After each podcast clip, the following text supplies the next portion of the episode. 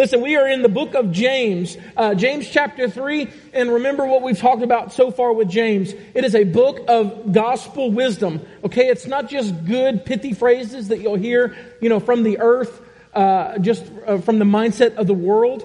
Okay, these are phrases, these are verses, these are acts of wisdom of someone who has been changed, all right?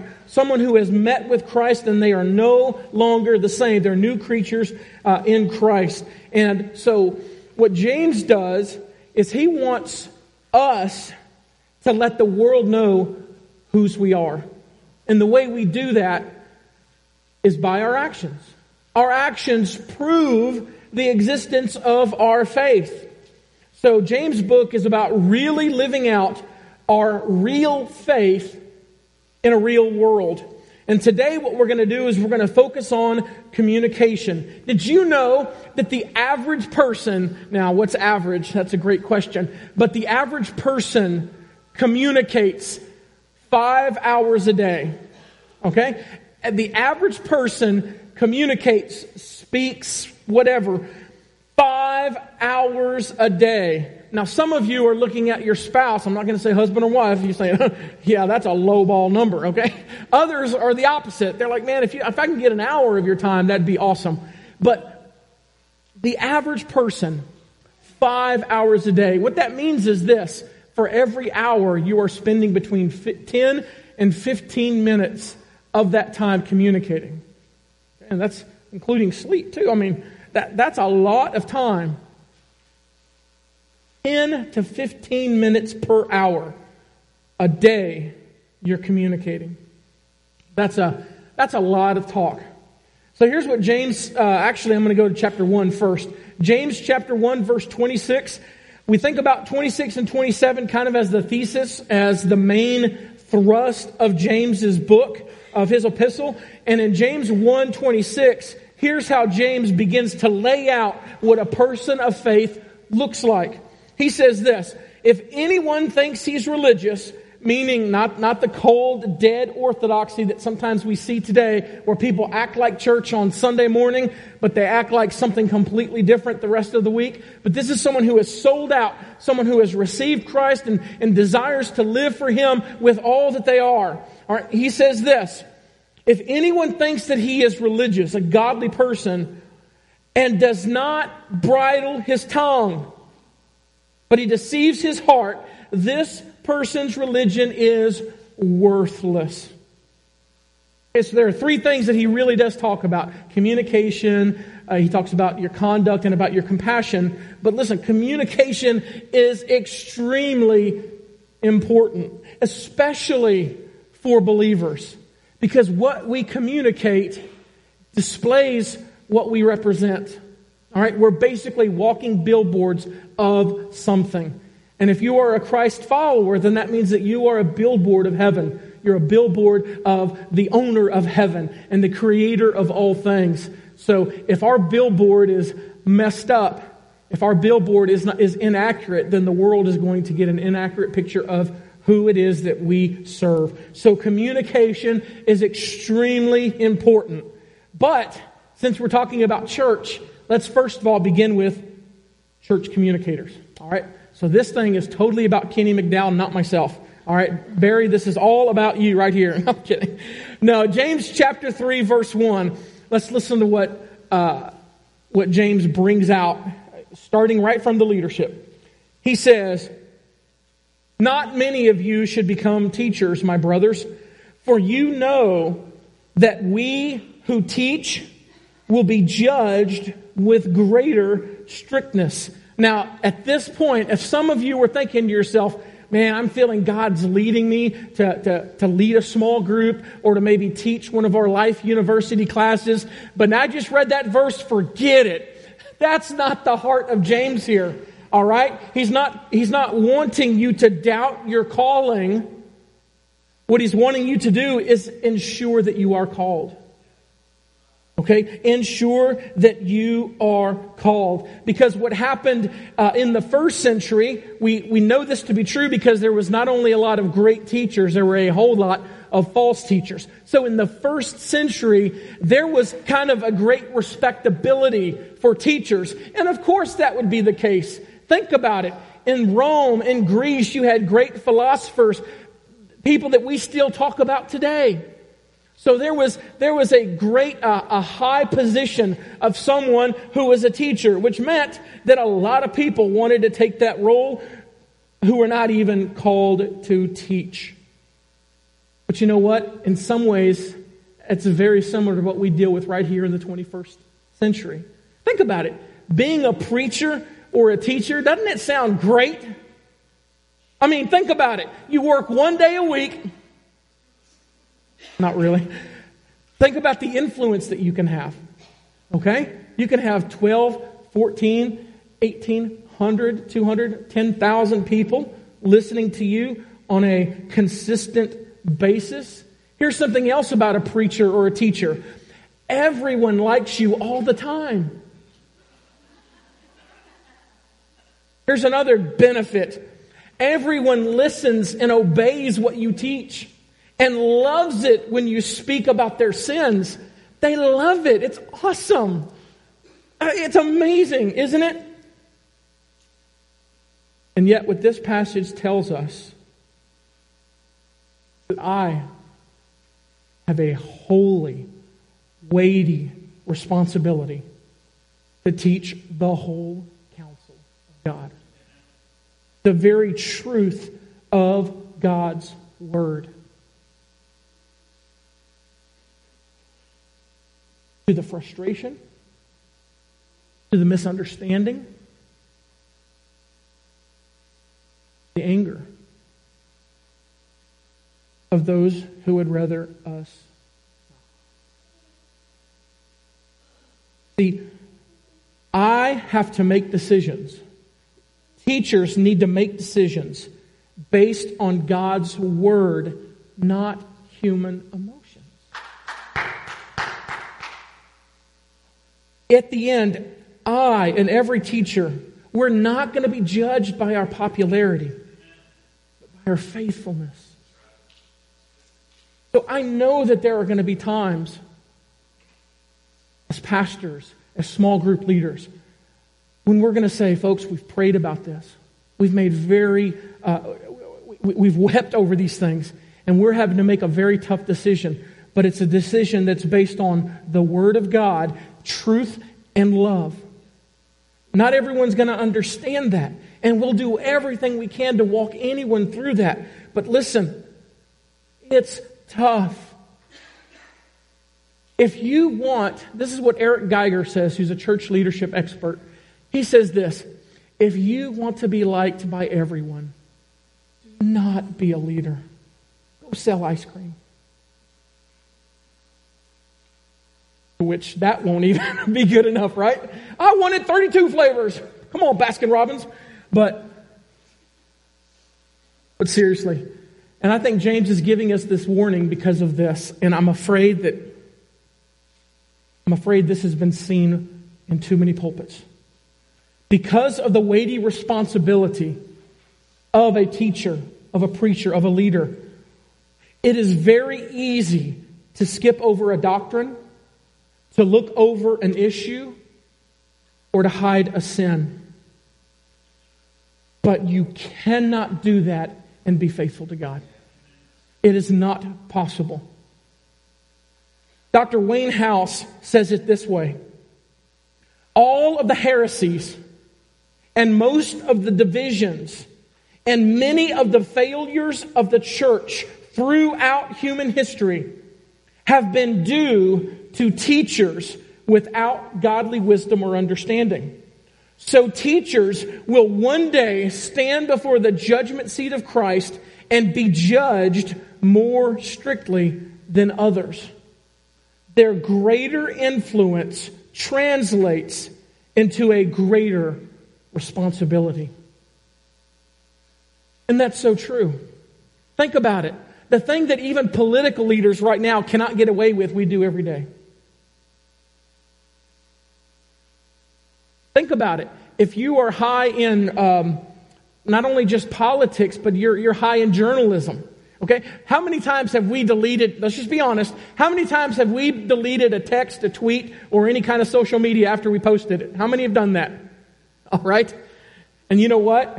You may have had some backlash, but most of you probably haven't lost your job for it. But the higher you are in leadership, the more you have that responsibility. I think about Moses. Moses in the book of Numbers. What a weight of responsibility that was given to Moses. He was to lead 2.5 million people from Egypt, a land of bondage and slavery, into the promised land. The land, the Bible says, was flowing with milk and honey. I know it sounds sticky, but it was really good, okay? It was, they had everything they could have ever wanted in this promised land. But because of sin, they weren't able to go immediately. They had to spend 40 years wandering in the desert. Now, how many of you would like to have that role? Okay? Let me take 2.5 million whiny, disobedient, frustrated uh, church members, okay, who will never get it. And then, before it gets really good, let me die. Okay? That was Moses' ministry. Yay, go Moses. But let's talk about his leadership for a moment. He did a phenomenal job leading these 2.5 million people through all the disappointments, through all the sins that they were involved in. But you know what? You know why Moses wasn't able to go in? This is going to blow your mind. After all the miracles, after all the great words of wisdom that Moses had, he was not able to go into the promised land because he hit a rock. Now, yes, there was a little more to it. God told him, I am going to provide water for my people. And I want you to do this, Moses. I want you to give God glory and I want you to speak to the rock. Well, between God telling Moses, hey, go speak to that rock and water's going to come out, an awesome miracle, others are going to believe. Between that conversation and Moses going over to the rock, there were 2.5 million people in the way complaining. Okay? Getting frustrated with him. Wanted Moses to go a different direction. Moses, we have better ideas than what God's telling you. Why don't you listen to us instead of God all the time? And over and over. And he got so frustrated, he just said, You know what? I'm tired of y'all. I'm going to give you some water. And instead of saying it was from the Lord, he got glory for himself. And because of that, he was not able to enter into the promised land. There is a big weight for leaders. And believe me, I'm going to be honest with you. I'm a big fan of people liking me. I really am. Okay? I don't wake up saying, God, more enemies, please. I don't, that's not my desire at all. But I must be faithful to His Word. Whatever happens, I give it to God. And I walk with Him and I walk with you and we walk together following His Word. All right, enough about the preachers and the teachers. Let's talk about all of us. Go to verse 2.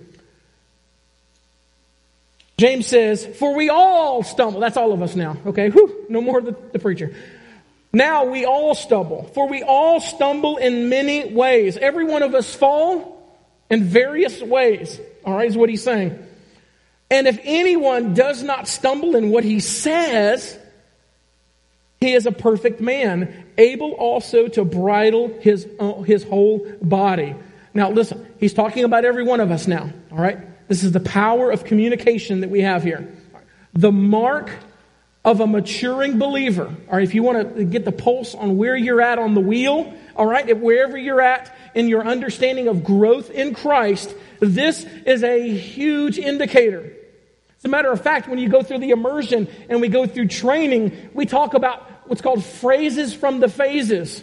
All right? And in that way, you can kind of assess where you're at spiritually by the things that you say by the things that you say about God, by the things you say about each other, by the things you think about life.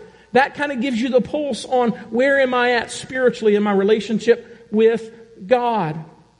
So the mark of a maturing believer is this when they're able to control their tongue. When you are known by speaking the truth in love. Listen, if your tongue can be controlled, your whole body can be as well. That's what he's saying the power of, of having a controlled tongue. You may, you may be able to, to not do certain sins, but listen, if you can't control your tongue, then you're just a ticking time bomb, is, is the picture he's trying to give us here. So, communication is huge. With that said, there's four points I want to bring us up to today. Four points I want us to walk through as we go through the rest of these verses.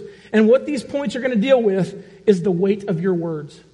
The weight of your words. Dads, it's Father's Day.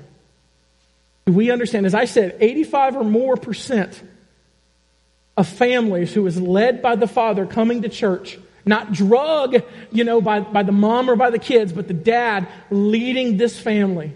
85%. So listen, our words are important. The weight of your words. Number one, your words have power of influence. Your words have the power of influence. Look at verse 3. James 3, verse 3 and 4 says this. He says, What we do with, with uh, horses is we put bits into the mouths of these horses so that they will obey us. And we guide their whole bodies as well. Just giving a visual uh, of that fact of if the, if the tongue is controlled, the rest of the body is uh, controlled. He gives us another example. Not only bits in the mouths of horses, and you can control it whichever way you wish. He says this, look at the ships also. Though they are large and are driven by strong winds, they are guided by a very small rudder wherever the will of the pilot directs. So also the tongue, small member, tiny part of the whole body, and yet it boasts of great things. It boasts of great things. It's got great potential to go one way or the other. Think about the mighty power of influence you have with your tongue. Think about the influence just like powerful horses, that there's no way you can, you can grab a horse and, and move it one way or the other according to whatever your will is. But if you were able to, to control the mouth of the horse through a bit and bridle, you are able to literally have power over the horse. Or even large boats are moved by such a small rudder. How does this apply to us? Think about it. Political movements Whole nations are persuaded by words. Whole nations persuaded by words. You give an influential person airtime, you'll have a movement. We see it happen constantly. I'll talk more about this in a moment. But listen, here's something so important for us as we walk through this. Let's not be too quick to look through these verses and just kind of read on and say, oh, yeah, yeah, I'm supposed to take care of my tongue. The author is very um, deliberate in his words, and we're going to just keep going back and forth to these first few verses. But listen, the tongue, what really is the tongue? If, if it's been described as a bit, if it's been described as a rudder, then the tongue is simply a tool. A tongue is a tool for the master of the tongue. Do you see that? that? Because think about it. The horse, the bit of the horse moves the whole horse. Who moves it? The horse? The rider does, doesn't he? The horse doesn't have the power over the bit. Rider does. She can move it back and forth, no matter how old they are. We know we have, we have young kids that, that ride horses. I mean, kids 40, 60, 80 pounds over half ton horses. I mean, it's insane. How about a big ship guided by a small rudder? Is the ship the one that moves the rudder? According to the verse there, it's the pilot that directs. What is James trying to tell us? You're the horse.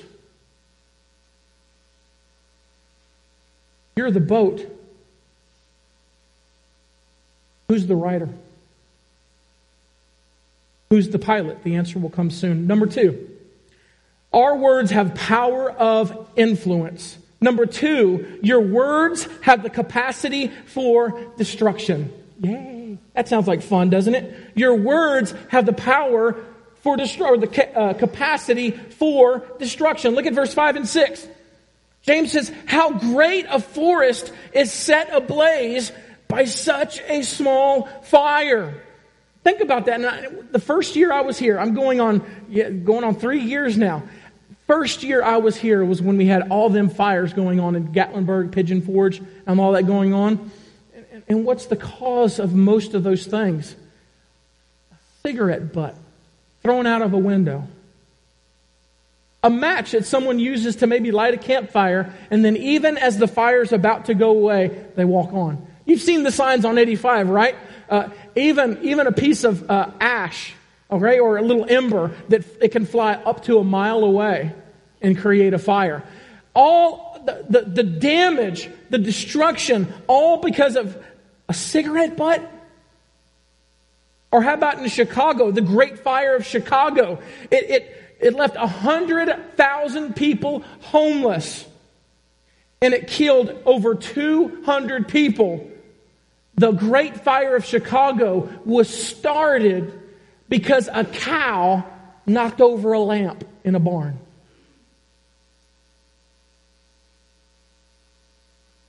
How does that relate to our words? To use an interesting example, I said that earlier that whole nations can be persuaded by words. Adolf Hitler's book, I don't know if I could fully pronounce this, Mein Kampf. For every word that is in that book, that equals 250 people that were killed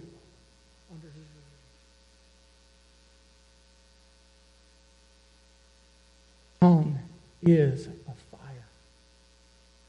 It is a world of unrighteousness. Let's read on. How great a forest is set ablaze by such a small fire. And the tongue is a fire, a world of unrighteousness. The tongue is set among our members, staining the whole body, setting on fire the entire course of life, and set on fire by hell. Listen, the tongue, once it's set out, once the words are, are taken, it's over. How many times I would love to have run ahead of that word of mine that I just said and grab it and put it back in? It's impossible. Listen, when the word is in your mind, you're the master of it. But when it's let out, you become the slave of it. Your words have the capacity for great destruction. Once the words are said, you have no control over it. You can do damage control, you can try, but you have no control. The damage is horrendous. Look at what the scripture says. It says, Your tongue is set among our members. It, it stains the whole body. It, it, it destroys your body the very words that you say affects the rest of you. Now, is he talking about personal or is he talking about maybe the church body or the community? Both and. Did you know that? Did you know that your words said maybe before and after service or in the parking lot or uh, in, in Facebook messages or phone calls uh, whatever type of meeting that you have that does not build up the brothers and sisters in Christ will tear down. There is no middle road. What you say will have an effect. It pollutes the whole body. And then look at this interesting term uh, in verse 6. It says, setting, or, uh, yeah, setting on fire the entire course of life. You might have a, a, note in your Bible, and it talks about, you know, the, the wheel of your existence, something like that. Here's what that means, and that's a crazy word there. What that means is, from here on, it sets the course of your life. After you've made that com- comment, you may have thought you were going one direction, but you made a, a, a foolish, a destructive word and then your whole, your whole life has been changed. Your whole life has been changed from that. Now, yes, you can almost kind of get back on track, but you'll always have the scar of those words that you said. It literally wrecks your future. That's what your words have the power to do. It wrecks your future as well as those uh, that you speak against. So, it changes your life. How does it change your life? Well, clearly, ruined relationships. Clearly, your career can change by words that you speak, reputations that you had, churches. I have pastor friends, pastor friends, and this is so tough because I feel the weight of what the pastor has to do, uh, faithfully preaching the Word of God. But some people are offended, so they, they will make up the smallest things to talk about their pastors behind their backs to cause one family to agree, then three families to agree, then half the church agrees, and pastors are kicked out. And why is that? Well, because the pastor believes this. The pastor never preached that. On and on and on it goes. The damage of your words. How many marriages have been ruined because words have been spoken in anger? Be honest, this is one of my big, one of my many sins is my tongue. So much want to want to make a joke. I so much want to. Uh, I don't even know how you fully describe it, but I am very passive aggressive. And listen, what I'm about to say, because I don't want to do something, maybe I'm lazy. My wife or my kids may ask me to do something, and I can quickly just come back with a little pithy or, or silly remark. And what I don't realize I'm doing at that moment, I'm just trying to either get out of work or I'm trying to show, oh, I had a tough day, whatever the case may be. What I'm doing is like I'm being an axe, knocking away at the root of my wife or my kids' emotions. You know what? There comes a time when you hit that root enough that the tree dies.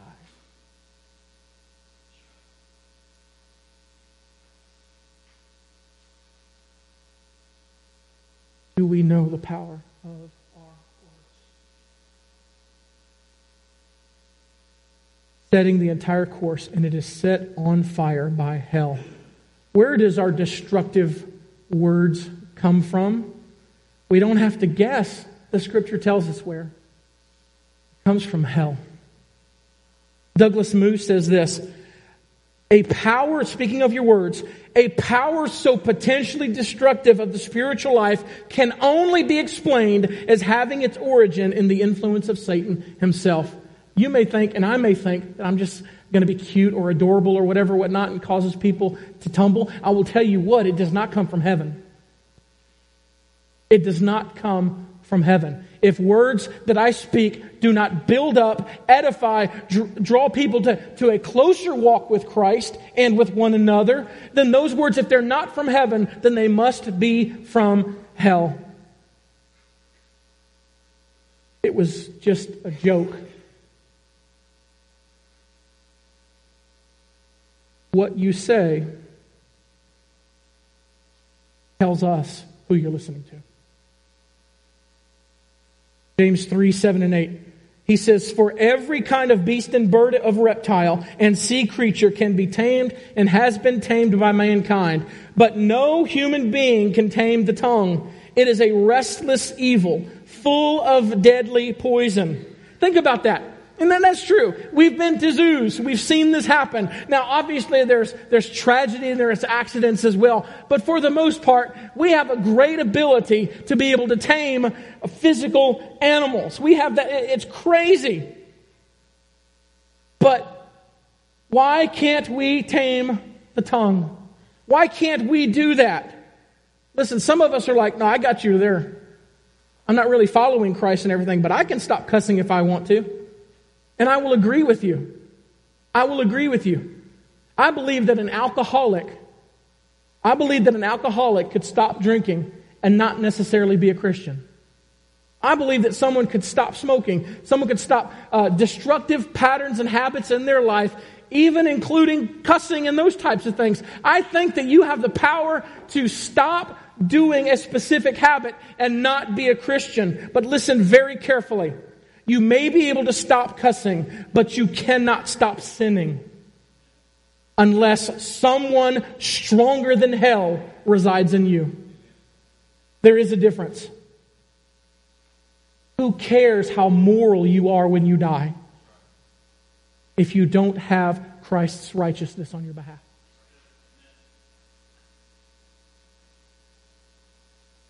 Wayne House again, he says this The instincts of animals can be subdued through conditioning and punishment, but the sinful nature that inspires evil words is beyond our control. Only the work of the Holy Spirit within us can bring this destructive force under control. I told you earlier in verse 2 and 3, remember the horse bit? Remember that? The horse bit moves the whole horse. Why? Because the bit, the, the, the rope of the bit is in the hand of the rider. I am the horse. I'm sorry to tell you that, but you're not the rider. You're the horse. Who's the rider? How about the big ship that's guided by a small rudder? It obeys the captain. It obeys the pilot. I am the boat. I'm not going to say you're the boat because I may offend somebody. I'm the big boat, okay? Who's the captain? Who's the pilot? You've only got two options God or Satan. Well, no, neither, because I control my own life. No, you don't. I'm just going to be honest with you. Either you submit to sin or you submit to Christ. You choose a master. One of them has a great desire for you. His desire is to steal, kill, and destroy you. Another one has an even greater desire, is that you would have life and have it to the full. Not just here on earth, but for all of eternity. In the presence of the Master who loves you, who proved his love for you. You don't have to doubt. He proved his love for you by dying on a cross for your sins, by taking the weight, the burden of everything you have ever said, everything you have ever done, all the wicked and the evil that, that you and I do on a continual basis, and he put it upon himself and paid the sin debt that you and I deserve. And he did it because he loved you. No one in this room can say, God does not love me, because he has proven that love. And not only that, he has given everybody in this room an opportunity to receive Him. And the proof of that is that you're here today. You have two choices who's going to be your rider, who's going to be your pilot, who's going to be your master. Well, how, how do I know that? Well, you've got to receive Christ, it is an internal thing. Okay? You've got to personally receive Jesus Christ to forgive you of your sins, to give you a future with Him forever. You've got to trust that Jesus paid for your sin. You've got to do that. Well, how does it look outwardly? I'm glad you asked. Outwardly, who's controlling your words? You're not going to be perfect. Sorry. But it's about progress. Believe me, I wish I was a lot further along the road. But one person told me once, and it makes so much sense to me. I'm not where I want to be, but praise God, I'm not where I was. And that should be the mark of every believer.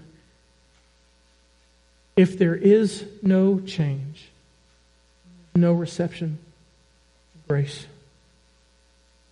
Number three, your words can bring confusion. Dads, parents, please listen to this. Your words can bring confusion. Look at verse 9 and 10 with it, with our words. With it, we bless our Lord and Father. And with it, with our words, we curse people who are made in the likeness of God. From the very same mouth come blessing and cursing. My brothers, these things ought not be so. It boggles the mind of James to be able to think that you can do both. It brings great confusion. You've heard that saying once if someone cusses, you kiss your mama with that mouth? Okay, that's kind of what, what James is trying to say here. Think about it. Think about the hypocrisy of these words. I love Jesus. I submit myself to Him and His perfect will for my life. And as much as you want to honor Him, you curse His creation. You curse brothers and sisters. Here's what that looks like. Okay, I, have said this before, so uh, some of this will make sense. Some of you may actually like me. Okay? Some of you hopefully love me because I love you. I, I do. And some of you, this would be a weird situation, wouldn't it? If one of y'all came up to me and said, Pastor Scott, man, I really love you. Thank you for, for you know, being a pastor, for ministering here, and for being a, a, a member at Buck Creek. And, and I just think our relationship is just awesome. I just have one little issue. Yeah, what's that? I hate your wife and kids. I mean, they're, they're weird. Uh, I just wanted you to know that now my conscience is clean. I love you, Pastor Scott. I hope our relationship is still good. No, it won't be. And yet, that's exactly what we do to God, don't we? Think about it.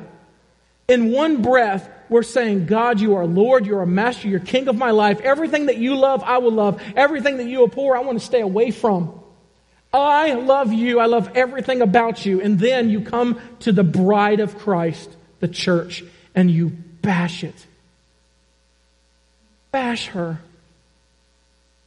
I mentioned that last week, right? Some of us are more concerned about what the world thinks about us than what our brothers and sisters do.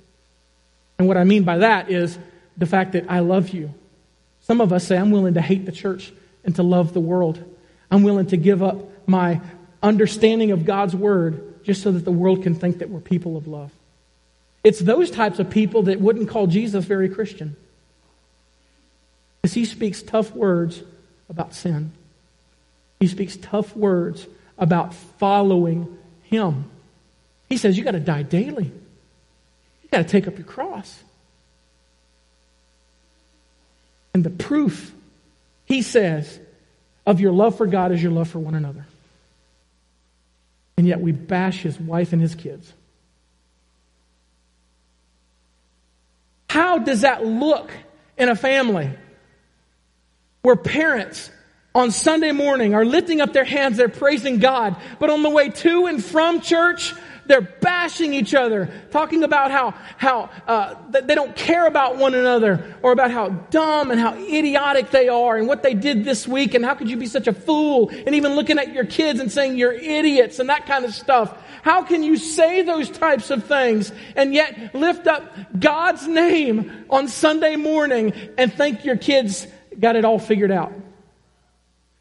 Think your kids understand, oh, this is what God is like. Again, you're painting an inaccurate picture of God by your words, and you're leading your family into confusion. That's what your words will bring confusion. How can we reconcile this? Bring us to number four. Your words always reveal your heart. Again, I told you earlier, your tongue is just a tool, right? Your tongue is just a tool for the master of that tongue. Your words will always reveal your heart. Verse 11, James 3:11 says this: Does a spring bring forth or pour forth from the same opening both fresh and salt water? Can a fig tree, my brothers, bear olives or a grapevine produce figs? Neither can a salt pond yield fresh water. What he's saying is he says, let's go to the, let's go to the heart of the situation or the source of the situation. Does a spring, okay, does the very source of the spring pour forth from the same opening both fresh and salt water? To which the answer to that is no. Absolutely not. What's going to come out of the hole of that spring is what's deep within. What kind of fruit will the trees outside produce? They'll, they'll produce what's within the tree. You see the word picture he's giving?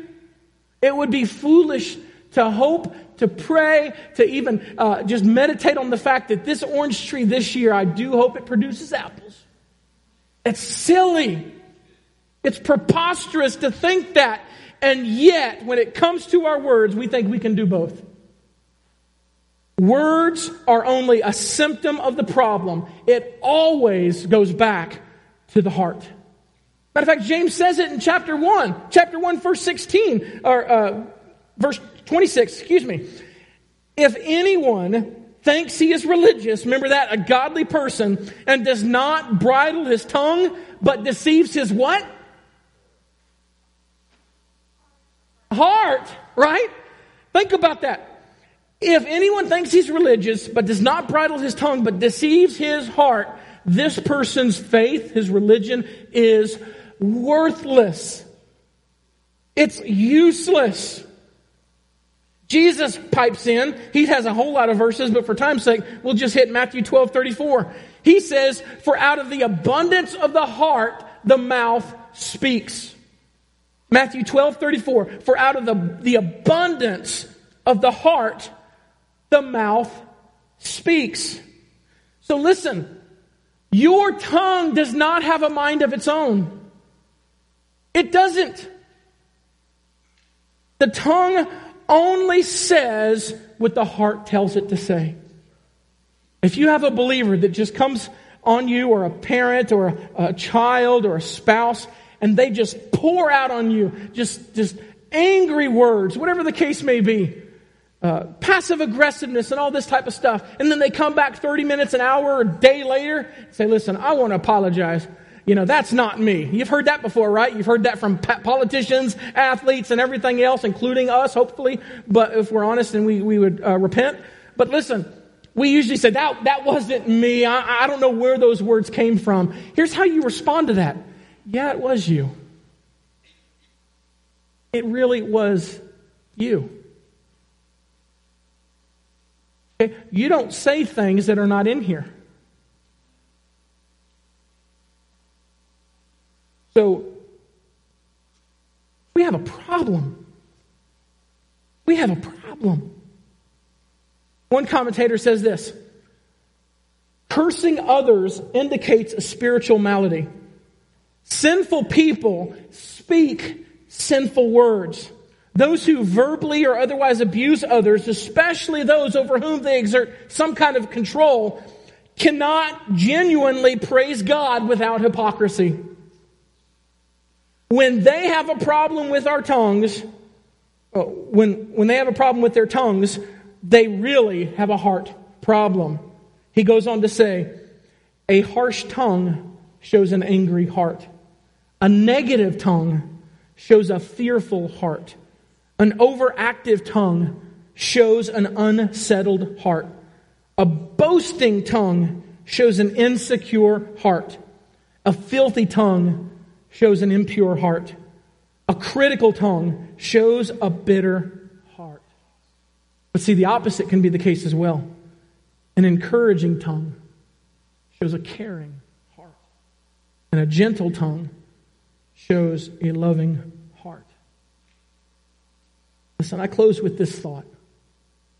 There is only one solution to your heart problem. You need a new heart. You need a new heart. Ezekiel chapter 36, verse 25 to 27 says this God, to anyone, anyone who would willing to, to turn from their way of life, turn from being led by Satan, and turn to Jesus and Him alone, here's what He says about them. This is such a powerful passage. He says, And I will give you a new heart and a new spirit will I put within you. And I will remove the heart of stone from your flesh and give you a heart of flesh. And I will put my spirit within you. That is the promise of God towards anyone who would repent, to turn from their way of life and to turn to Jesus Christ. That is a promise that will affect you for all of eternity. You have a choice, okay? You can choose to walk away from this, okay? And let your heart be led by yourself, which you know that's not true. You're going to either be led by Satan or by Christ. You have a choice this morning to, to rebel against a new heart because you love delving in the sins of your own heart, your hard heart. Or you can choose this morning to receive God's loving grace and mercy upon you by forgiving you and giving you new life, a new heart, and God's Spirit within you. Listen, here's the beautiful thing about the Spirit of God living in you. If you allow the Spirit of God to take residence in your heart and life more and more each day, you will have no room for words of hell. You'll have no room for that as He grows. So let me ask you these questions. Let's look actually at uh, James uh, verse 12 again. Does a spring pour forth from the same opening both fresh and salt water? Can a fig tree, my brothers, bear olives or a grapevine produce figs? Neither can a salt pond yield fresh water. It's impossible for, for two opposing words to come out. Just like it's impossible for fresh and salt water to come out. So if that's true, let me ask you this. What does only edifying, building up words that come out of your mouth, what does only edifying words produce? I'll tell you what they produce. If you are a person like that who is led by the Spirit of God in your speech, you are going to produce life all around you. You're going to produce people who want to spend time with you because they know that in the midst of a world that's constantly beating them down because they, according to verse 2, are always stumbling. We're always stumbling. To have someone next to us giving us edifying words is life. Okay, let's ask another one. What does only destructive words produce? Okay, the opposite here. There's someone who speaks godly, edifying, truth and love words, it produces life. Okay, what is someone who only speaks destructive, harsh, tear down words? What does that produce? You know what it produces it's death. It sucks the life right out of you. Which one do you want to hang out with? Let's do question number three, since we're in this weird passage. What does half edifying and half destructive words coming out of your mouth produce?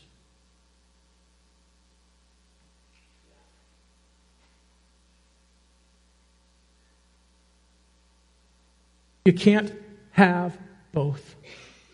You can't. If you produce both out of your mouth, we know what you really mean. We can see through the lies. You really have no love for one another. That's tough words. So, what does your speech say about your heart? What does your speech say about your nature? Do your words constantly say you have love for God and others?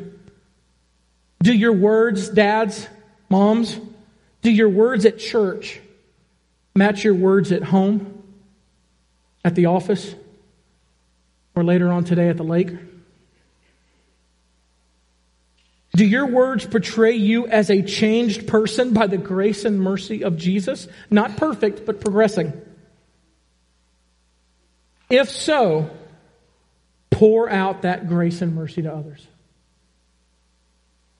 But if your life is consumed with a wicked tongue, then I need to examine our life to see if we have received true grace, forgiveness, and. I'm here to tell you if what you got from this message is, oh, I need to clean up my language, you've missed the point. The point I tried to give is you can't do it alone. Listen, a lot of us cling to this passage of Scripture in Philippians chapter 4 that says, I can do all things through Christ. Do you really know what that means? Here's what that means to use Jesus' term. I can do all things through Christ. Think about every word. I can do all things through Christ. We cling to that. Here's how Jesus would comment on that. Apart from Christ, you can do nothing. Apart from Christ, you can do nothing. So, the most important thing you need right now is not to swallow some soap, okay? Not to brush your teeth, hoping that uh, you can have clean chompers and hopefully your tongue falls in line. The greatest thing you need right now is not even a new tongue, not even better dentures. You need a new heart. Will you come and receive it? It's free. It's free for the taking. Let's pray. Father God, thank you. Thank you, Lord, for the promise you have that if anybody, no matter who they are, no matter what they've ever said, if they would come to you today, today is the day of salvation. If they would come to you today, you would give them a new heart. You would take out the cold, hard heart of stone and give them a heart of flesh, one that feels again, one that loves for the very first time, understanding what true love is. God, our church desperately needs men and women who take seriously the call to let you lead, to let you be the captain, the pilot, to let you be the rider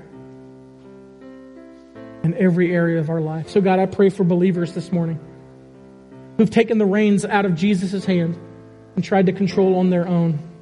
Help them to see clearly through Scripture that they're not even holding the reins. God, I pray I pray a special act of your presence right now. God, that you would move in every pew, that you would speak to every heart, cold or warm, and show them their great need for you, and show them their great, your great love for them. And may we be changed by the power of your word presence of your Spirit. We ask in Christ's name. Amen.